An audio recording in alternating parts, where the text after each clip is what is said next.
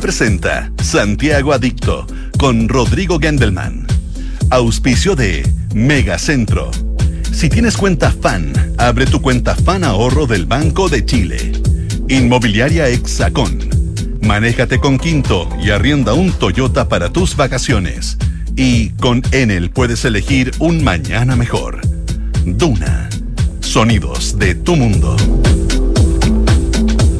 ¿Cómo están ustedes? Muy buenas tardes, miércoles 28 de febrero. Y no, no es el último día, queda mañana jueves 29. Qué rico este año bisiesto. Nos encanta que haya más días de febrero. Hay gente que cree que febrero tiene 30 días. No, si tiene 29 una vez cada cuatro años y 28 en general. ¿Ya? todos los demás meses tienen 30, 31. Eh, importante, el lunes y el martes hicimos los dos primeros capítulos de Arte Integrado a la Arquitectura con nuestro panelista Pablo Altíquez. Hoy día tenemos el tercer capítulo y final. Y si en el primero, el del día lunes, tuvimos una mirada muy internacional con algo de Chile, en el segundo tuvimos una mirada especialmente de Chile, pero sobre todo de Santiago, en este programa tenemos ejemplos de arte integrado a la arquitectura a nivel nacional, a nivel regional en este tercer eh, capítulo. Por ejemplo, el mural de la Estación de Biología de Montemar, obra de tres grandes artistas, o el trabajo en mosaico que hay en la fachada de la Catedral de Chillán, o los trabajos de dos grandes muralistas mexicanos en la Escuela de México de Chillán, y por lo menos cinco ejemplos más. Pero primero, la música de Radio Duna.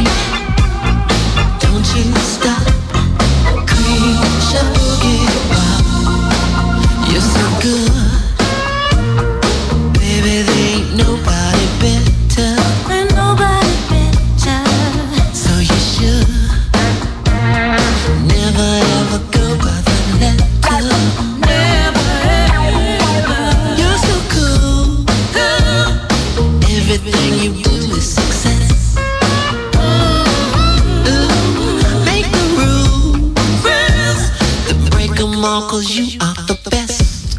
Mm-hmm. Yes, you are. Creep, get on top.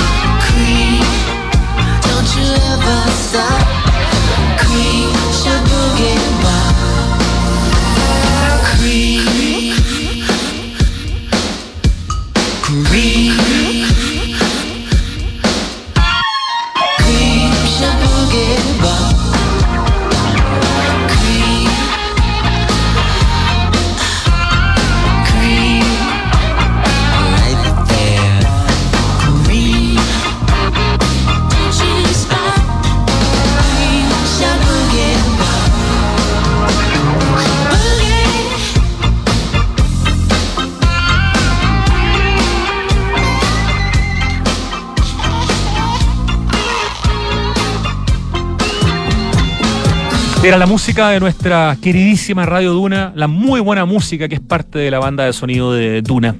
Como les decía, hoy vamos con el tercer capítulo y final de Arte Integrado a la Arquitectura en esta conversación con nuestro panelista Pablo Altiques. Pablo Altique, bienvenido a Santiago Adicto, como siempre. Ah, muchas gracias, Rodrigo.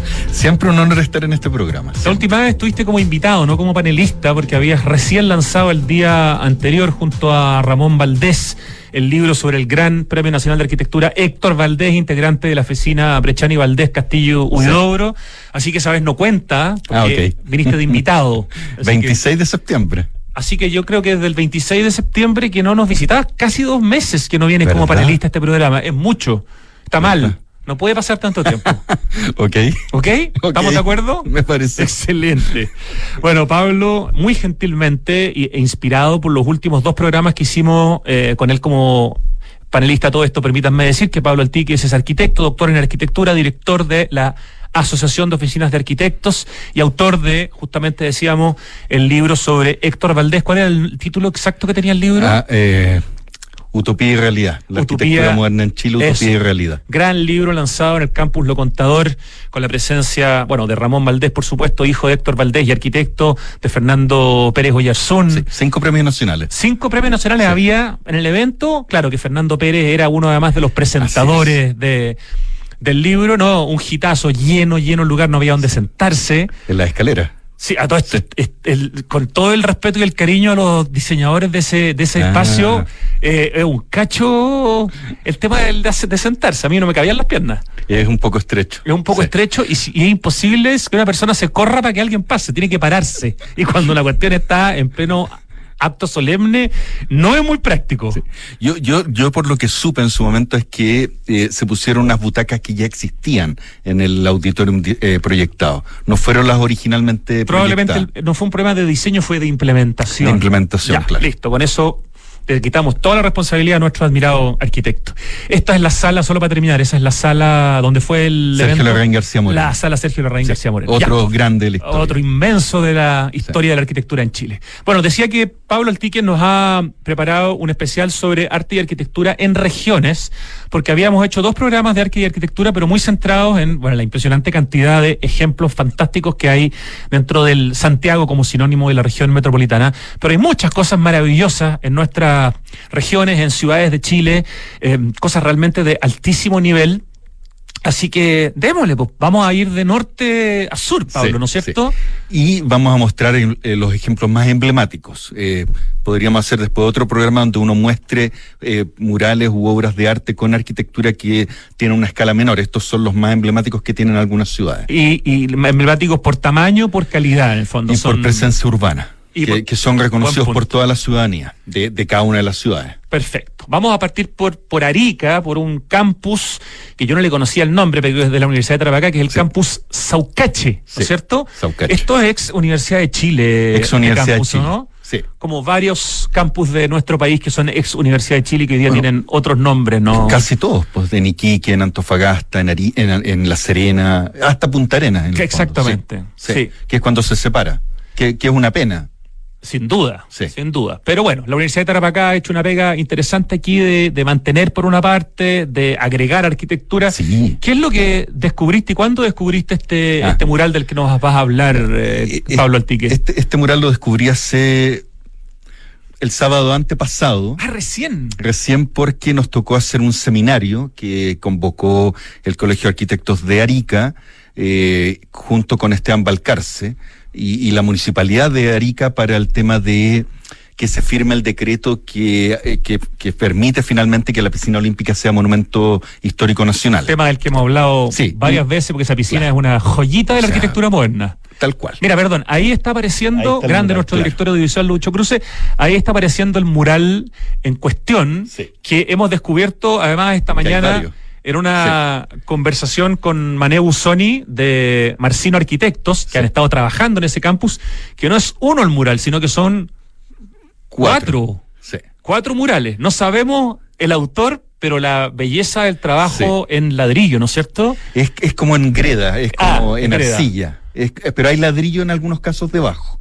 Y, y este lo encontré porque, bueno, Marcino Arquitectos, que es la Marina Buzón y con el Jorge Marcino, están trabajando junto con Humberto Eliach en el plan maestro de, de esa parte del campus. Entonces fuimos con Humberto Eliach a recorrer el campo y me dice, ¿sabes que estoy buscando el tema del arte para ver qué podemos rescatar? Y nos topamos con, eh, en el fondo es el nos topamos con uno de los cuatro. Ustedes se toparon con uno vertical. Claro, que, es la caja de escaleras. viendo en imágenes este momento en el streaming y gracias a Mané Busoni que nos mandó una foto, vimos que había otros otros cuatro parece que son horizontales, por lo tanto habría cinco murales. Claro, lo que pasa es que el edificio de Eduardo Garretón y Hernán Calvo del año 69 tiene dos grandes cuerpos, el principal que es donde están los tres murales, y uno secundario que es la Facultad de Ingeniería Mecánica, creo. Y en, el, en esa facultad que es de dos pisos, la caja escalera, el muro es justamente este, este mural. Ahí estamos viendo el detalle en, el, en, el trabajo, es, realmente hermoso. Qué pena que no haya estado en ninguna parte la firma del artista.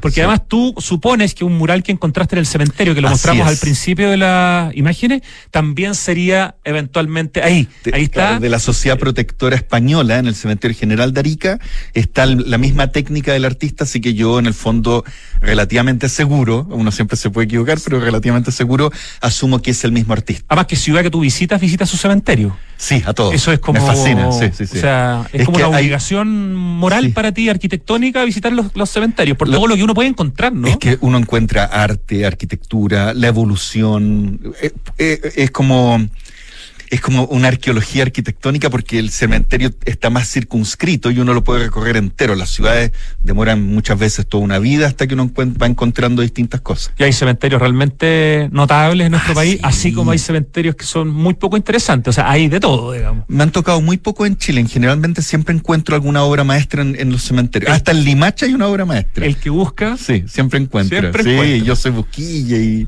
lo camino entero.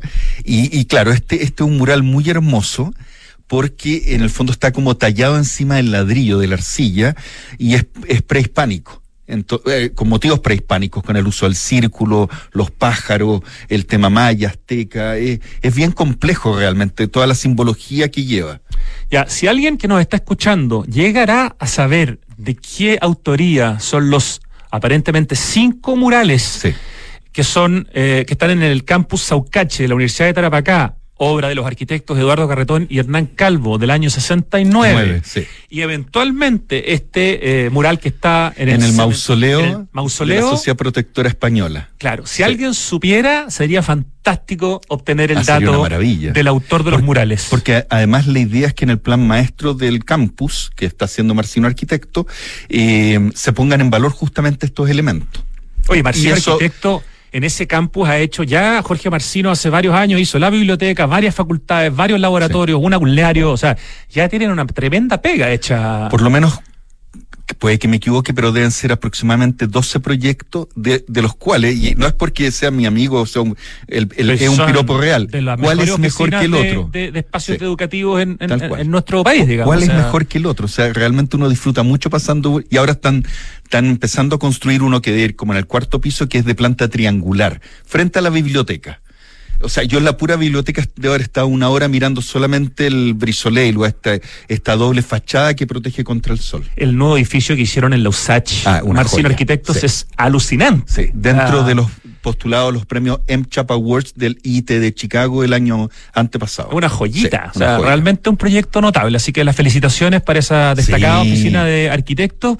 Y nuevamente, entonces, si alguien sabe de quién son los murales del campus Saucache, de la Universidad de Tarapacá, gran universidad de la zona, cada vez más razones para ir a Arica, darse una vuelta a ver arquitectura, arte, hay tantas cosas que, que hemos conversado en este programa. Yo no voy a Arica hace 30 años y siento que es como una deuda pendiente total. Exceptuando Santiago, Arica concentra la mayor cantidad de arquitectura moderna a nivel urbanístico y de edificios que yo conozca en Chile.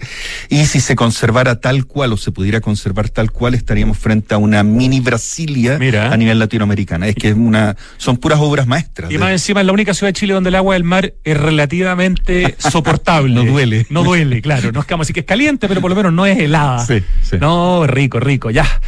Vámonos a, vamos a bajar varias regiones de Arica a la región de Valparaíso, particularmente para irnos a la zona de Reñaca y de hecho al borde costero y de hecho caminando por la vereda del borde costero se te aparece un mural muy importante y de tres grandes artistas. Por favor, Pablo Altique, danos el contexto de Ya. este lugar.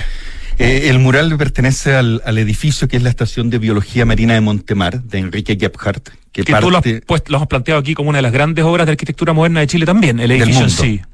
Wow. del mundo. No lo digo yo, ¿ah? Ojo, eh, le pertenece realmente al mundo desde el año 41 y lo- lo- lo- los escultores, en el fondo los artistas del mural son Eugenio Brito, Carlos González y María Marner, del año 58 terminado. Ahora, ¿por qué digo del mundo? Porque en su momento la, eh, se planteó una ampliación y la ampliación iba delante del edificio. El edificio está ubicado en el roquerío de Montemar. La ampliación era un desastre para sintetizarlo. y que Eh, claro, era ¿no es una? Una aberración. una aberración contra todo lo que uno pueda pensar, porque incluso se demolió. Eh, UNESCO lanzó una alerta mundial. El edificio no es monumento nacional, el mural no tiene, nada tiene protección acá. nada. menos patrimonio de la humanidad Nada. y sin embargo Y UNESCO, eh, hicimos mucha fuerza con Documomo, ahí el que lideró fue Max Atria, Lana Franke, eh, que es el arquitecto de la Universidad Católica. Y que dijiste su- varios apellidos, dijiste dos personas, Max Atria, No, es que siempre estoy acostumbrado a hablar de los dos apellidos. Ah, ya, ya, por es eso. una muletilla porque Max sí. Atria y su segundo Claro, apellido no tengo idea. Lana Frank. La- ya, ok. Claro. Eh, perdón. Y, y- y Max había hecho su tesis de magíster en, el- en la Estación de Biología Marina Montemar. Y cuando empezamos a ver la construcción, eh, habían falseado los títulos de, de algunos profesionales. Se estaba hundiendo en la arena porque no sabían cómo. Se alcanzó a iniciar, ¿no es cierto? Sí, se- toda la obra gruesa estaba lista. Eh, y bueno, hicimos varias denuncias y UNESCO lanza un SOS. Era una caluga que decía SOS, alerta mundial por este edificio. Finalmente la obra queda detenida no por la alerta mundial. No, no por razones sino que por claro. a- a- razón absolutamente técnica. Y era tan tremenda la intervención que había roto parte del mural por el costado Ah, no del creer. auditorium. Lo había roto el mural. Entonces, y de hecho hasta el día de hoy el mural no ha sido reparado en varias partes. Y, y es una universidad pública.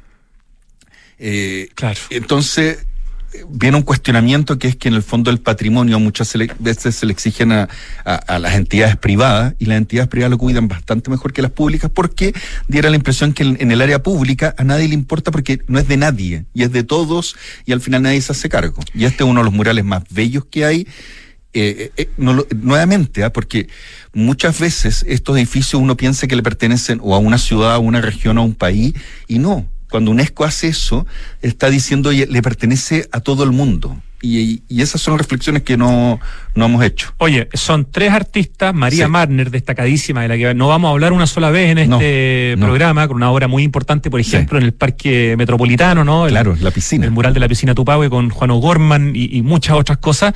Pero los que son menos conocidos probablemente son Eugenio Brito eh, y Carlos González. Y Eugenio Brito, a mí por lo menos me ha tocado ver otras obras de él eh, y es un tipo bien, bien extraordinariamente talentoso. Eh, estoy tratando de buscar algunas otras obras. Un- Una de las gracias, de Eugenio creo yo, Brito. ¿ah? ¿Mm? a ver si tú estás de acuerdo conmigo. Acá. En este mural creo que tiene más influencia doña María Martner. ¿Por qué? Porque está hecho en piedra. Y ella siempre Ella era la genia de la piedra, De la no, piedra, sí. Claro. Sí, él hizo, por ejemplo, el mural en mosaico y mayólica que está en la Galería Universitaria de Concepción, que se llama Las Tres Pascualas, que es maravilloso. Es muy hermoso, sí. Eh, está, hizo también, bueno, obras en, en otras zonas de, de nuestro país. Tiene en la entrada principal de la Universidad Federico Santa María, ahí en la cumbre. En la cumbre, frente al... Hay dos obras muy grandes, cada una a un lado de Eugenio Brito, para si es que van a, a esa zona. Y después está Carlos González, que es mucho menos conocido, Sí. Carlos González Yañez, que ahí estábamos viendo hace un, Un rato. mural precioso. Un mural precioso, efectivamente, que está en Valparaíso, en la entrada principal de la Galería Comercial Almendral, local próximo a Plaza O'Higgins, en calle Victoria, frente a la escuela Ramón Barros Luco. Sí. Ahí hay un trabajo en- maravilloso en, mosaico. En Muriglas. En Muriglas, Sí. exactamente. Una joya. Tres capos, Sí. entonces, detrás de este mural que está ahí eh, a plena vista, en, en la calle, a la ¿no pasada, cierto? a la pasada. A la pasada, cuando uno va. Y, y si uno Caminando va en auto Reñaca. o caminando, antes de dar la curva donde están las dunas de Reñaca, donde está el socavón. Sí. Literalmente queda la curva previa. eh, uno se puede estacionar en auto. Es muy fácil como para bajarse con los hijos y ver un edificio de calidad mundial en el sentido de cómo se emplaza en el roquerío, con la alta marea y las bajas mareas, y este mural que es donde está el auditorium. Y el mural da la vuelta completa, desde la entrada todo el costado de la carretera y después la otra vuelta. A todo esto, ese, esa remodelación espantosa que se tuvo que. Se demolió completamente, ¿no? O casi completamente. Se demolió entero, pero fue tan mezquina la demolición eh, que quedan vestigios de los pilares en B corta sobre los muros originales de piedra. O sea, ni siquiera eso lo repararon. Y, a mí me da mucha rabia porque finalmente la eso le pertenece a todos y tiene que haber responsables que hagan bien el trabajo y no, no lo hicieron en nada. Bueno, gran parte del mural sí sobrevive bastante bien, tiene algunas partes, claro, agrietadas. Se está cayendo algunas partes de la base. Necesita una restauración urgente, pero ahí está para que lo vayan eh, a ver. Es arte público expuesto en, plena, en plena calle. Dejamos Reñaca, antes estuvimos en Arica, nos vamos a Chillán, ah, donde hay una abundancia de arquitectura, de arte y de arte integrado a la arquitectura. sí ciudad, Chillán, una ciudad experimental en el fondo en términos de arquitectura y arte integrado a la arquitectura, Pablo Altiques, ¿no? Efectivamente, por los dos grandes terremotos, el del 39 y después el, terremoto del 60, y concentra quizás una de las ciudades, por el tamaño de ciudad y cantidad de habitantes, también una concentración enorme de arquitectura moderna. De la primera modernidad, la arquitectura buque, la curva, la claraboya, hasta la segunda modernidad, que es la, el paralelepípedo, y con obras maestras desde la catedral hasta la Copelec de Chillán. Si tuviéramos que hacer una analogía con el terremoto del 2010, guardando las diferencias, ¿no? Porque acá la cantidad de grandes arquitectos que viajaron al sur de Chile. Pero si tuviéramos que hacer el símil, probablemente la ciudad de Constitución es la que quizás recibe más arquitectura e incluso ah, no sé si arte integrado, pero, pero sí arquitectura de alta calidad, de distintas oficinas, y reconfigura un poco la ciudad y le da una nueva oportunidad producto de la crisis.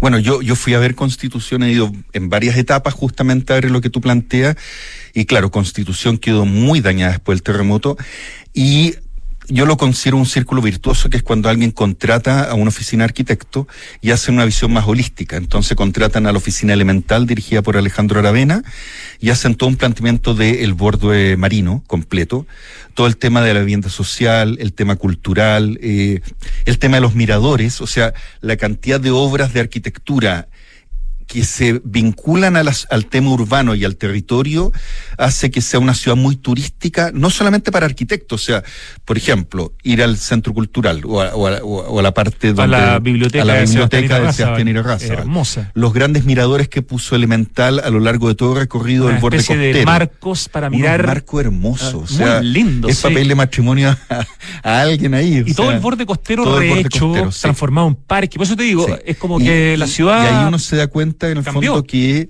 tenemos grandes arquitectos como, bueno, Alejandro con Elemental y ganador del Pritzker, pero que son un aporte a una ciudad futuro. O sea, la, uno va a Constitución y lo pasa muy bien en ese sentido. Por eso creo que cuando en 50 años más estudiemos el terremoto del 2010, así como hoy día estudiamos, no sé, los terremotos del 39 del 60, Constitución puede aparecer justamente como un ejemplo de, cómo repensar. porque hay de todo, ¿ah? desde vivienda social hasta la biblioteca de Sebastián Arrasal, que es una obra maestra. Hay de todo, es verdad. Frente a la plaza. Bueno, en Chillán, una de las obras que tú has nombrado es la fantástica catedral, de Chillán, que debe ser uno de los espacios eh, católicos, por decir, porque hay muchos, muchas basílicas, iglesias, templos en nuestro país maravilloso, pero esta debe ser una de las más asombrosas, tanto por su arquitectura como por el arte integrado que tiene especialmente en la fachada, en el frontis, sí. En el frontis. Eh, es un edificio de Hernán Larraín Rasuris, un edificio muy espectacular. Bien poco conocido este arquitecto, no, no es que tenga mucha obra. No, no, y, y, hace más o menos, un poco menos de un año, estuvimos junto con Emilio Lacerda viendo la posibilidad de dar una opinión técnica a la catedral por el tema de incorporar nuevo tipo de iluminación y de sonido para mantener, porque es monumento histórico nacional. No, no hemos llegado a nada, pero todavía están abiertas las puertas para, en el fondo, sugerir formas de intervenir con esos dos temas tecnológicos. Y, bueno, y, es muy linda la historia de, la catedral porque el, mural es de Alejandro Rubio Dalmati. Tiene otras obras importantes, pero no es, no es muy conocido, pero, una técnica fantástica. Y, él muere en España, en Logroño, de donde era oriundo, creo. Y, él arranca la guerra civil española, eh, eh, llega en el, en el Winnipeg, y él de muy joven pasa a ser artista porque él retrataba a todos los que fusilaba a Franco. Ah, mira qué interesante. Y lo salva un cura un cura lo salva, él logra arrancar y se dedica al tema artístico. Al arte religioso. Y vuelve a morir a la ciudad que, que lo vio nacer entre comillas como artista. Ahí estamos viendo el trabajo más en detalle de este trabajo en mosaico que está en, la, en la fachada de la Catedral de Chillán. Es una maravilla. ¿Qué Es- es la resurrección de Cristo. Cuando se usa para hacer arte. Sí, Eh, esta es la resurrección de Cristo y yo valoro mucho cuando firman las obras de arte porque así uno encuentra sí, los pues, orígenes, no todas están firmadas. El contexto. Y es súper difícil hacer murales en Irmir, en esta tesela de cuarzo.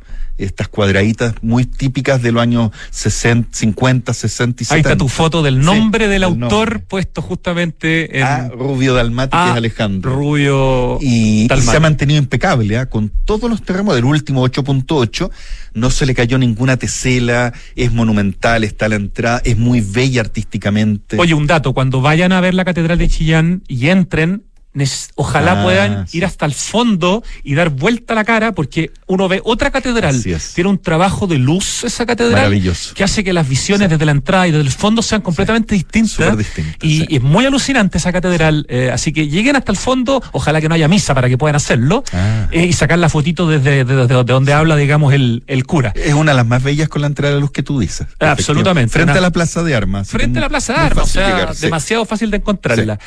Eh, No tan céntrica, pero sí dentro de Chillán está también un colegio Ah, sí. que es de una importancia sin duda de nivel continental por, Sí. la, por el- la calidad, digamos, de los protagonistas, de los artistas que intervinieron, que es la escuela de México y tenemos que decir de Chillán porque hay otra escuela Sí. de México en otra Ah, parte sí, del sí, sur, por eso hago México la... ha sido muy generoso con nuestro país. México extraordinariamente generoso. Después de cada terremoto nos llega algún tipo de, de regalo, tal cual. Cuéntanos, por favor, Pablo, de la. Escuela de México de Chillán. Eh, Esto lo- yo lo escribí así junto contigo porque muchas veces uno cuando viene en auto no necesariamente pasa por Chillán porque la carretera queda en el borde. Claro. Y uno muchas veces va directo a, a Concepción. Pero si, si pasan por Chillán, eh, uno va a la calle o Avenida eh, Libertador Bernardo Higgins 250 frente a la Plaza Héroes de Iquique. Ahí queda la, la escuela. Y uno se desvía muy poquitito y, y están estos dos, est- estos dos grandes murales. eh, o, o dos grandes artistas que tienen varios murales. Eh, David Alfaro Siqueiros, que tiene dos murales en la biblioteca en el segundo piso, y eh, Javier Guerrero, que tiene varios. Eh, está justamente en la entrada principal, entonces está en la, en- como en la parte de abajo de las escaleras que suben, en el descanso de la parte superior y a los costados, y que van contando distintas historias ambos. Oye, dijiste David Alfaro Siqueiros. Quiero Sí. poner acento en ese nombre, porque cuando uno habla de David Alfaro Siqueiros, junto con José Orozco y junto con. eh, ¿Cómo se llama el más famoso de todos? Se me acaba de ir el nombre, que fue pareja de Diego Rivera. Diego Rivera. Rivera, Siqueiros y Orozco son los Son los más tres más grandes muralistas de la historia de México. Y el muralismo de mundo. México es el muralismo más importante probablemente del planeta. Así es. Entonces, Siqueiros es uno de los artistas más famosos del mundo Así que es. vino a Chile, además gracias a que Neruda hizo un trato con México para que no lo metieran preso porque había sido culpable de intentar asesinar a Trotsky que estaba en México y Pablo Neruda se lo trae a Chile con la condición de que se viene a trabajar y, y Siqueiros vive un tiempo en Chillán haciendo Así este es. mural. O sea, hay toda una historia increíble detrás de la venida de Siqueiros a Y- Chile, que es un artista inmensamente importante. Y, y ahí está el origen del mural propiamente tal en México, que era en el fondo una forma de ¿En la Escuela hablar- México? ¿O en no, no, México? no. En, en el Ah, país el de origen México, del mural eh, en- eh, los muralistas mexicanos en sus orígenes Sí. era una forma de protesta. Eh, Claro, era un muralismo muy político. Era un muralismo extremadamente político que se hacía como a escondidas y que permea todo el mundo desde el punto de vista de los grandes murales. Ahí estamos viendo imágenes, porque yo me atrevería a decir, Pablo, que el mural de Siqueiros en la Escuela de México es un mural con total, porque tú entras a esa sala Sí. eh, Estamos hablando de la biblioteca. de la biblioteca y está todo pintado, bueno, menos el suelo, pero Sí. esto, las paredes y el, El- techo cielo. y los dos muros, Entonces es como medio, es una sensación rara, tú estás atrapado por el mural. Y te, te tienes que tomar un buen rato para absorberlo, para mirarlo. No es fácil sacarle fotos, No. pero es extraordinario. O sea, yo creo que es el mural más importante de Chile en términos del autor. No del resultado, probablemente hay algunos murales más espectaculares que ese, pero no hay un muralista más importante que No, Siqueiro no que haya pintado nada. en Chile. o sea, Y, y de la complejidad del contenido de los dos murales. Bueno, en la biblioteca la- el mural norte y el sur cuentan dos historias distintas, eh, pero sí, son es por lejos lo más importante que tenemos. O sea, esa es Sí. una es una obligación cultural a quienes les Sí. interesa la cultura Y, y Monumento Nacional del 2004. y Sí. remodelado, restaurado, perdón, después del Restaurado. terremoto, Sí. nuevamente con fondos de, de México. Entonces está impecable. Yo por lo menos las dos veces que lo he visto, No, está está pero como si lo hubieran hecho ayer. Y es de el año, no sé, ¿cuánto? Cuarenta y tanto, digamos. O sea, de hace mu- muchísimo tiempo atrás, Del año 42. Del año 42. Y Ahí al se mismo inaugura tiempo, el, el 42. Está el trabajo de Javier Guerrero, que es un tipo tremendamente importante Sí. también, que hace unas cosas espectaculares en la escalera. No, es maravillosa y, y que cuenta la historia completa, la, la- la historia eh, prehispánica, hispánica, de colonización, de crecimiento de la ciudad, de la pelea o la lucha del, del pueblo mexicano contra, ellos le dicen el invasor, que eran los españoles, lo que pasa en Chile, eh, incluso hasta la fisonomía, cómo están pintados los cuerpos en, en la parte de uno de los murales con... eh, el tema de, la musculatura frente a los españoles que son más, más frágiles o más débiles, eh, el tema de la cristianización, o sea, cómo los españoles venían a evangelizar y cómo en el fondo eh, el pueblo mexicano, en el fondo los aztecas, están disparándoles flechas y eso se ve porque las flechas van por el techo. Entonces, también, que tú lo dijiste muy bien, pocas veces uno ve un mural tridimensional. Sí, tal cual. Es muy Eh, escaso eso. Entonces, y hay que entenderlo porque cuenta toda la historia. Una parte del muro de- del norte, o sea, del sur cuenta Chile y del norte México. Es, es impactante. También una O sugerencia sea, norte Chile, sur México, perdón. Eso. Sí.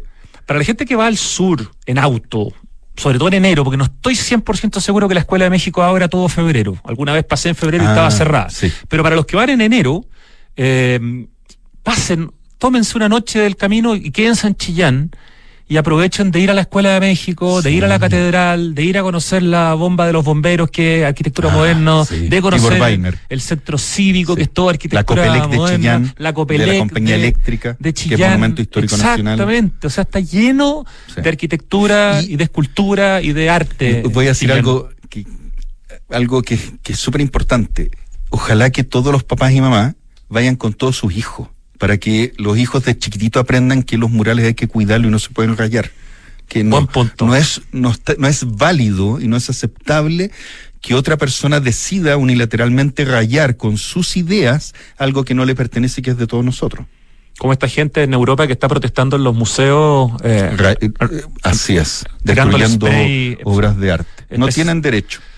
Ah, Dios mío, ya. Eh, bueno, eso fue una rápida pasada por Sí. Chillán, porque podríamos haber eh, entrado a picar más fino y en Chillán hay muchas cosas más, pero no me parece que, que en tu propuesta, el visitar la catedral, conocer su mural de frontis de cerámica de mosaico de Alejandro Rubio Dalmati y visitar la Escuela de México para conocer las obras de Sí. Siqueiros y de Javier Guerrero es obviamente lo más importante. Entonces dejamos Chillán Y comprar longaniza. y Ir al mercado longaniza, longaniza. por supuesto. Además, el mercado bastante Es muy, además- y bonito. Está lleno, así que pueden comprar todas, son ricas. Es muy entretenido. Sí.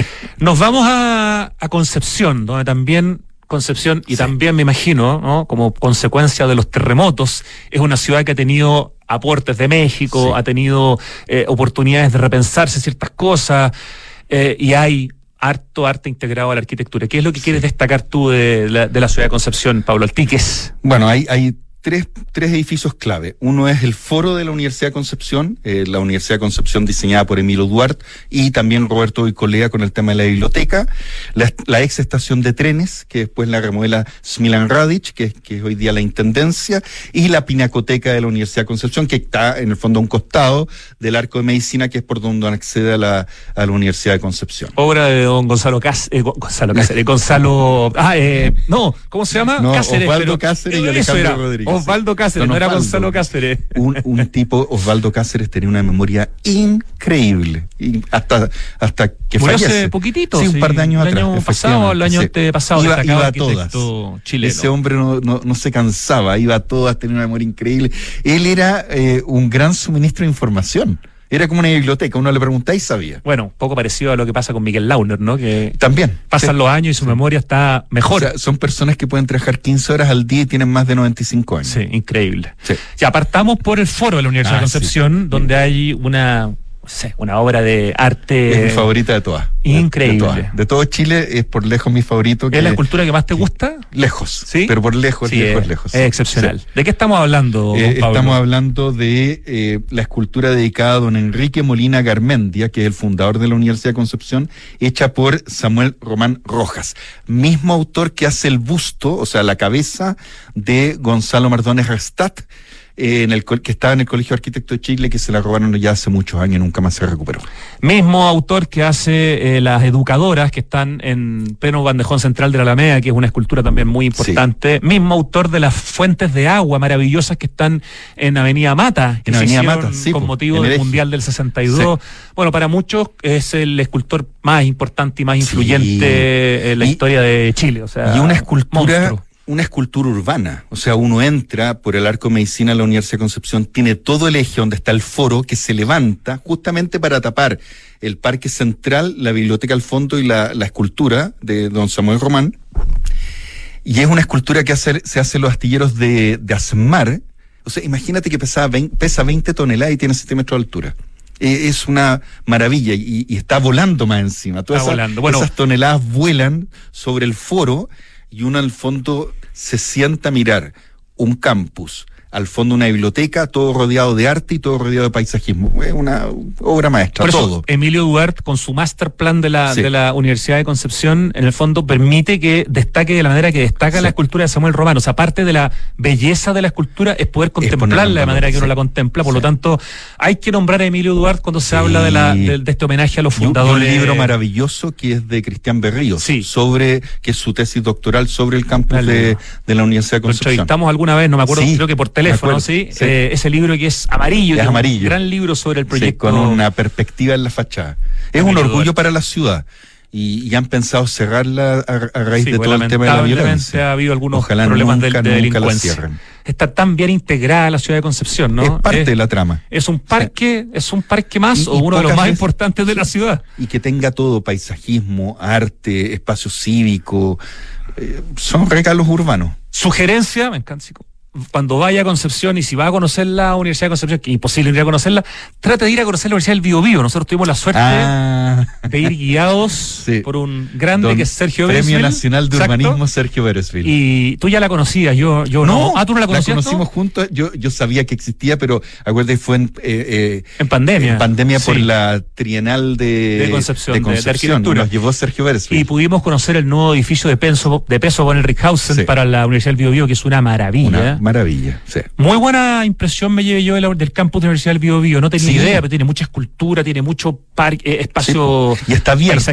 Le sacaron la reja, así que es caminable. Sí. Y, y, y son espacios de desahogo urbano. La gente va a andar en bicicleta, a pasear. A pololear, a, a pololear, a todo. picnic, sí. a mirar arte. A mirar arte. Totalmente. Ya, entonces el primer hito de Concepción Sí. es la, eh, la- la escultura de Samuel Román que está en el foro de la Universidad de Concepción. La segunda obra de, arquitect- de, de arte integrado a la arquitectura que tú planteas es el mural de Gregorio de la Fuente, una de las varias obras de este gigante que es Gregorio de la Fuente, Sí. que tiene obras en varias partes de nuestro país, que está en la ex estación de trenes, ¿correcto, Sí. Pablo? de- del arquitecto Luis Herrero, la estación de trenes eh, del año 41, 1941, y que remodela junto con otros dos edificios que quedan al costado izquierdo mirando de frente de que hace Smilan Radic.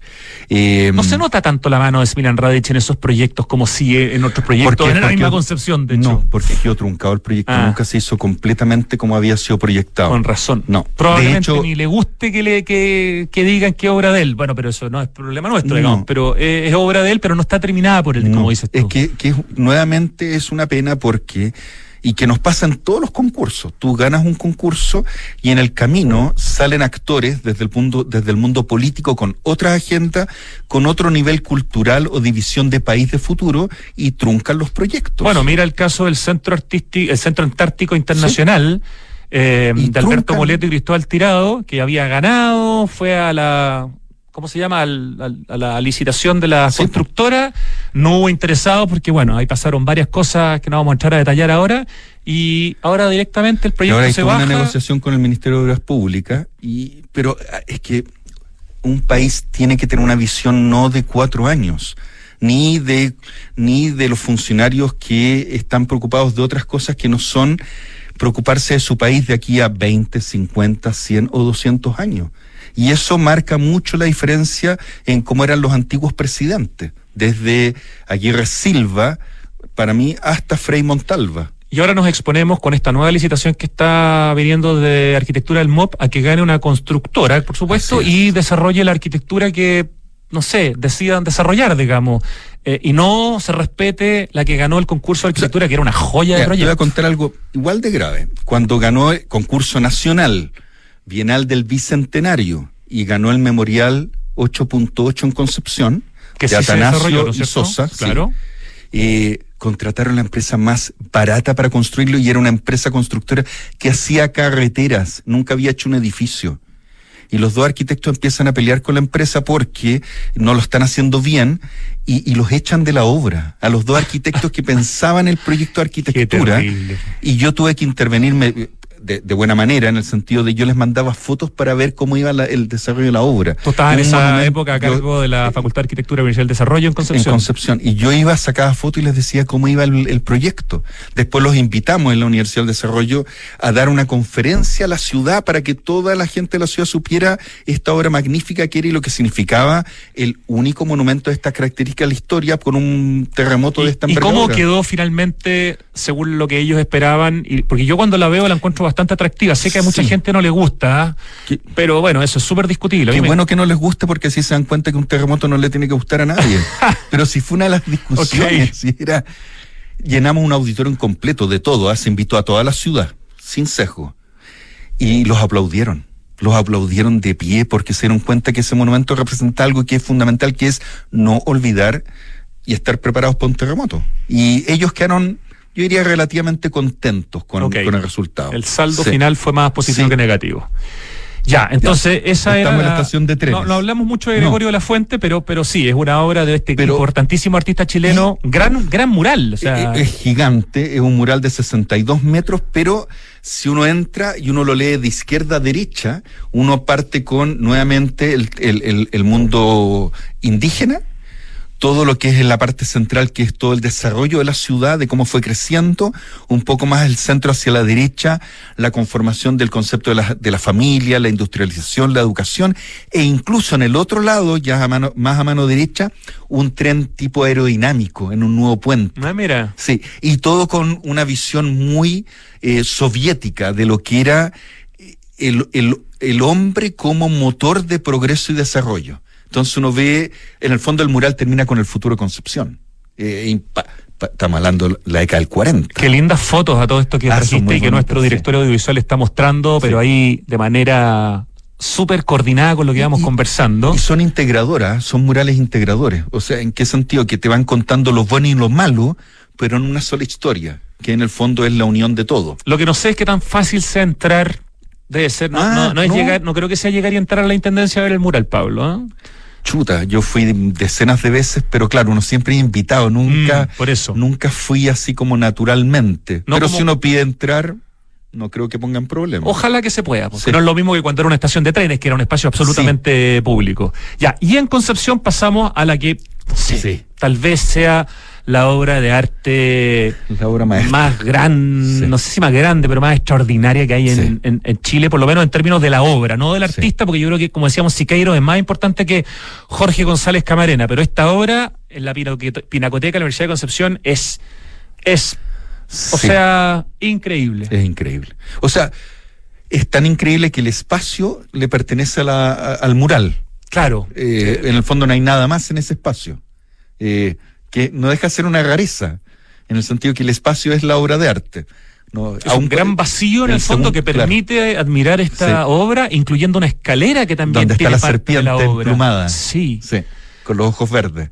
¿Cómo se Eh, llama esta obra? Eh, tiene un nombre, en alguna parte lo vamos a, a encontrar seguramente de tu torpeo, pero es, es una obra inmensa, de, Sí. unos, de unos tamaños... eh, es una obra que uno tiene que ir a vivir, que uno tiene Sí, que ir es el relato pictórico en el mete- fondo. meterse adentro, estar presencia de América Latina. Presencia de América eh, Latina. Era un nombre muy como Sí. evidente, pero se me había se me había ido y que tiene versos de Pablo Neruda. En, Pablo una de las esquinas, efectivamente. ¿Cierto? Sí. Y muestra el mundo, muestra el mundo azteca, la cultura azteca, las luchas nuevamente de, de lo que son, como ellos llaman, los invasores, el desarrollo, todo. Sí. ¿Tú recuerdas tu, tu sensación la primera vez que viste este mural? Porque me imagino que lo has visto Sí. 20 veces, pero la primera vez. La primera vez fue como tratar de entenderlo en su magnitud. En el fondo, lo que uno tiene que hacer, sería el ideal, es que uno va con alguien que sepa contar la historia y parte de izquierda a derecha rematando en la escalera. En el fondo, porque eh, es muy bello estéticamente, está muy, está recién restaurado hace, hace Además, muy poquitito. cierto. Y en el fondo, bien contado, eh, te permite aprender de historia, tanto de la, de la historia mexicana como de la chilena, y el tema de los símbolos aztecas también. Oye, tiene 35 metros de largo por 6 de alto. Sí. 250 metros cuadrados. Originalmente pones acá tú en el texto, estaba pensada para Valdivia, pero por problemas burocráticos terminó en Concepción. Sí. Se inició en noviembre del 64 y después de seis meses de trabajo con ayudantes chilenos, además, se terminó en el 1965. Esa Así es una es. obra, igual que la que está en Chillán de Siqueiros, que, que hay que tenerla como un check y haberla visto Bueno, por lo menos ahí un par de veces en mira, la vida. mira, mira quienes ayudaron en el fondo, Albino Echeverría y Eugenio Brito. Eugenio Brito, de quien hablábamos a propósito del, Él fue eh, uno de los ayudantes de, del de edificio. Montemar, Sí. el mural que está en la estación de biología marina de Montenar. que habla Montemar muy en bien en el Sí, sentido pues. que pasan a ser estos grandes que dejan una historia para toda la vida de una ciudad o de un país. Y a propósito de María Marner, que también participa Ah, con sí. Eugenio Brito en el mural de Reñaca, está un mural que yo no conozco, Ah. eh, que está en Talcahuano. Sí.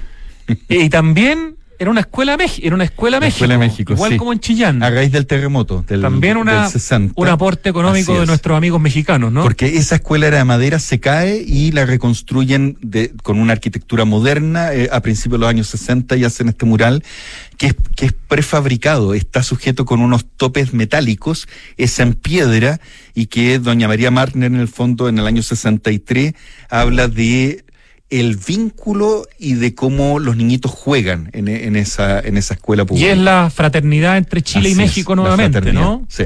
Con el tema del copihue, las flores y todo. Oye, en está piedra. la Plaza México en el Cerro San Cristóbal de María Marner. Está la escuela de boxeo que tiene conexión con México, donde Así la es. fachada es de María Marner. ¿Cuántos proyectos solo de María Marner, eh, más en la piscina Tupagua, ¿no es Sí, cierto? hay hay en, vinculación. Ahí estamos viendo fotos de este Mira que es lindo. mural en- este mural para la gente, bueno, yo creo que la gente hermoso. de Talcahuano obviamente lo conoce, pero gente de Concepción, está la plaza principal ¿Ya? y en la plaza si yo miro de frente la municipalidad, a mi mano derecha, en, en la, en, la, en la calle de la, de la municipalidad, a mano derecha, en la otra esquina está la escuela. O sea, Oye, es está mural- a media cuadra de la plaza. Bastante grande, o sea. Es gigante, es todo el frontis. Tendrá su y se- y en la 40, 50 fotografía metros cuadrados. Sí, y en la fotografía se ve que está hecho con paneles, sujetos Sí, con, con unos, toda la razón, con unos todo como piedra. corchetes metálicos. Es el- todo la marca piedra, registrada sí, de María Marner. sí. Y no tiene Hermoso. protección.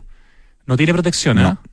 Bueno, por suerte está bastante arriba, así que no está rayado. En tus fotos, por lo menos, que no, No, sé si son no, de antes está. del estallido o son más recientes. No, eh, tengo de todo tipo. Siempre Ya. cuando voy a Talcahuano le saco un par de fotitos, está impecable. Está impecable. Está muy bien hecho la factura. Es maravilloso. Sí. Mira, nos quedan dos lugares y nos quedan pocos minutos. Chuta, o sea, tres lugares. volando. Es que no nos va a dar por tan poquito para otro programa. Entonces, hagámosla corta. Dale. Ya, tenemos Ya. un mural en El Coronel, también. Sí. Muy orgulloso de haberlo encontrado. De una tremenda De Roser artista, de Roser Bru. Sí.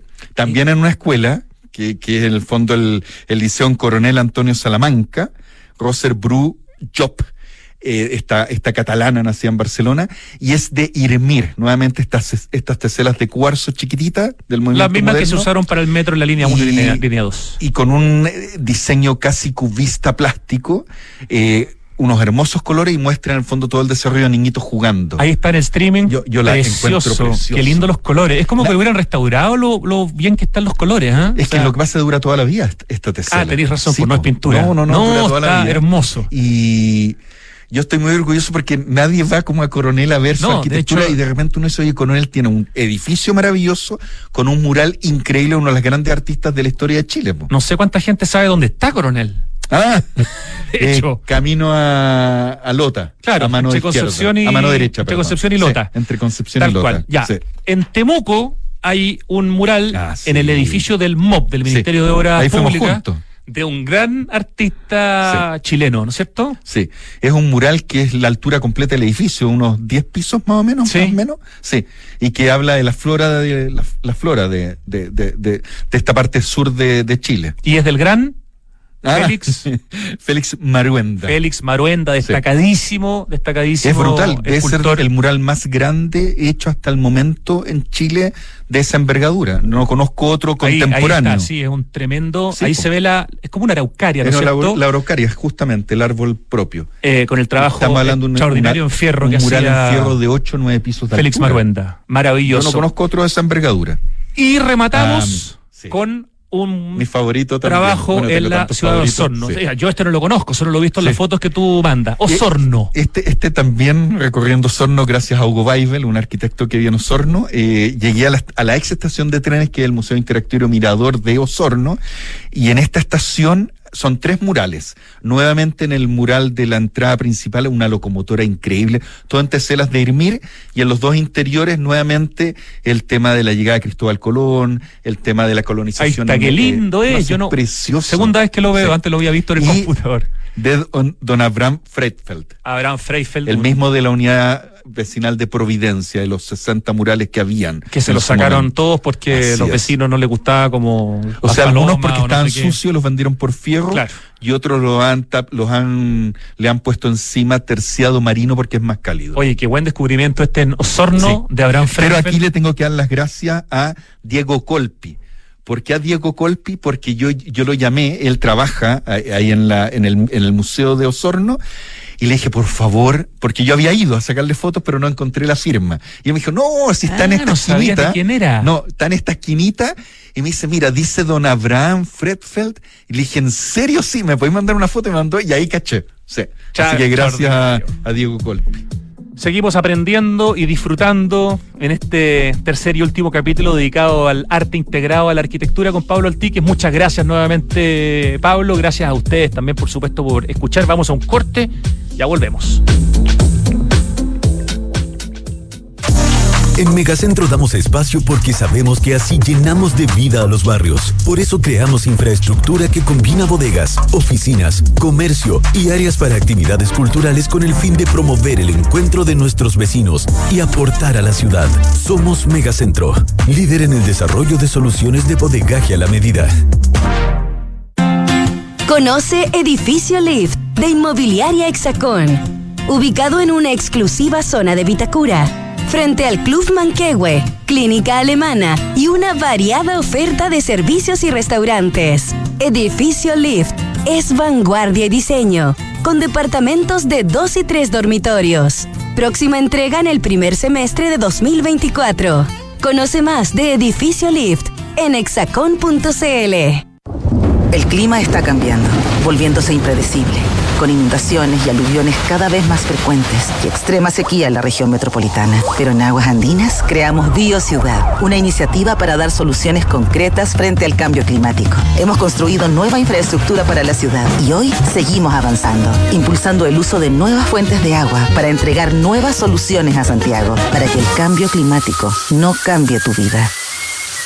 Infórmate en biociudad.cl. Los que son cliente PAN tienen una cuenta de ahorro 100% digital con la que no necesitas ser un experto para poder ahorrar. Presentamos nueva cuenta PAN Ahorro, una cuenta que puedes abrir 100% online, sin monto mínimo de apertura ni costo de mantención, con la que ganas interés mensualmente y puedes hacer hasta dos giros al mes sin perder interés. Si ya eres cliente PAN, abre tu cuenta PAN Ahorro desde la app Mi Banco y si no, hazte cliente en cuentapan.cl. Banco de Chile, el Banco de Chile.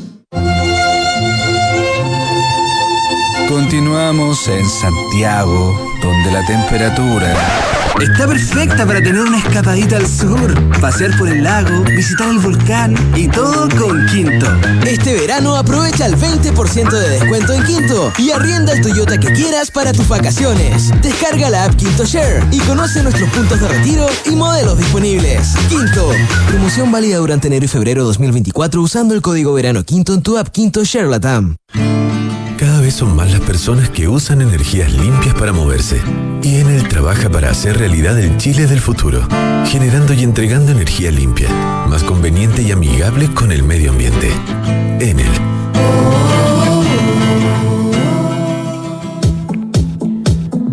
Cada vez son más las personas que usan energías limpias para moverse, ¿eh? Y Enel trabaja para hacer realidad el Chile del futuro. ¿Cómo? Generando y entregando energía limpia, más conveniente y amigable con el medio ambiente.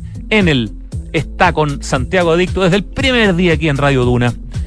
En febrero te invitamos a disfrutar de los mejores beneficios pagando con tus tarjetas del Chile. Banco de Chile. Qué bueno ser del Chile. Invertir hoy en departamentos es una excelente opción y en Hexacón Inmobiliaria te entregan la mejor asesoría para que puedas rentabilizar tu futuro. Hay oportunidades especiales en edificios con entrega inmediata, como Casa Bustamante en Ñuñoa. Cotiza y compra departamentos desde 3100 UF con una excelente ubicación, excelentes espacios comunes y plusvalía. Hablemos de tu próxima inversión en hexacon.cl. Y para que en este verano no te quedes en casa, en Quinto, Quinto con K, tienen un 20% de descuento con el código Verano Quinto. Descarga y regístrate en la aplicación Quinto Share y arrienda el Toyota que quieras. Para que vayas a todos lados, por supuesto. Cinco cosas que pueden mejorar tu día. A ver, una exquisita variedad de comidas, bebidas de todos los sabores, buena música, tus mejores amigos y el mejor panorama. Todo lo encuentras en Santiago Open Gourmet. Nos esperan todos los días en la terraza SOG de Open Kennedy. Más información en www.sogopen.cl. Biociudad, una notable iniciativa de aguas andinas con soluciones concretas para el cambio climático. Infórmate y descubre más en biociudad.cl. Con la más amplia, diversa y flexible oferta de infraestructura industrial y bodegaje del país, Megacentro te da el espacio que necesitas para que puedas dedicarte con tranquilidad a construir el futuro. Termina así Santiago Adicto. Estamos durante febrero repasando y recordando lo mejor de este programa el año 2023. Que tengan una muy buena tarde. Nos encontramos muy pronto.